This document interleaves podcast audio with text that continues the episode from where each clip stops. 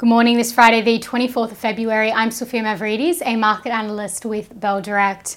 Well, overnight in the US, equities advanced higher in a late day rally with all three major benchmarks in positive territory. European stocks also moved higher in response to the Federal Reserve's meeting minutes, which showed that they're still committed to fighting inflation with interest rate hikes. Now, equities were in the green with the Stoxx 600, Germany's DAX, France's CAC all in the green, while the FTSE 100 ended the session lower. Looking at the day ahead, the Australian market is set to open slightly higher this morning. The SPI futures are suggesting a rise of 0.06%.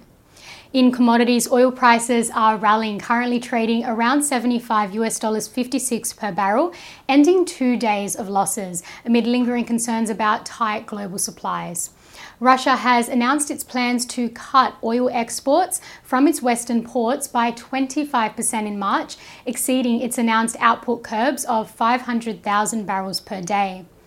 The market is also expecting China's oil imports to hit a record high this year amid rising demand for transportation fuel, as well as as new refineries come online. Now, US natural gas is trading 8% higher, however, remained not far from a 29 month low as the market monitors demand and weather forecasts, with recent, well, with recent projections uh, pointing at colder than expected temperatures. Iron ore is trading at its strongest level in eight months, with signs of stronger demand for Chinese construction grouped with supply concerns. While gold has held its recent decline at its lowest in eight weeks after the Fed's meeting minutes showed that policymakers will continue interest rate hikes.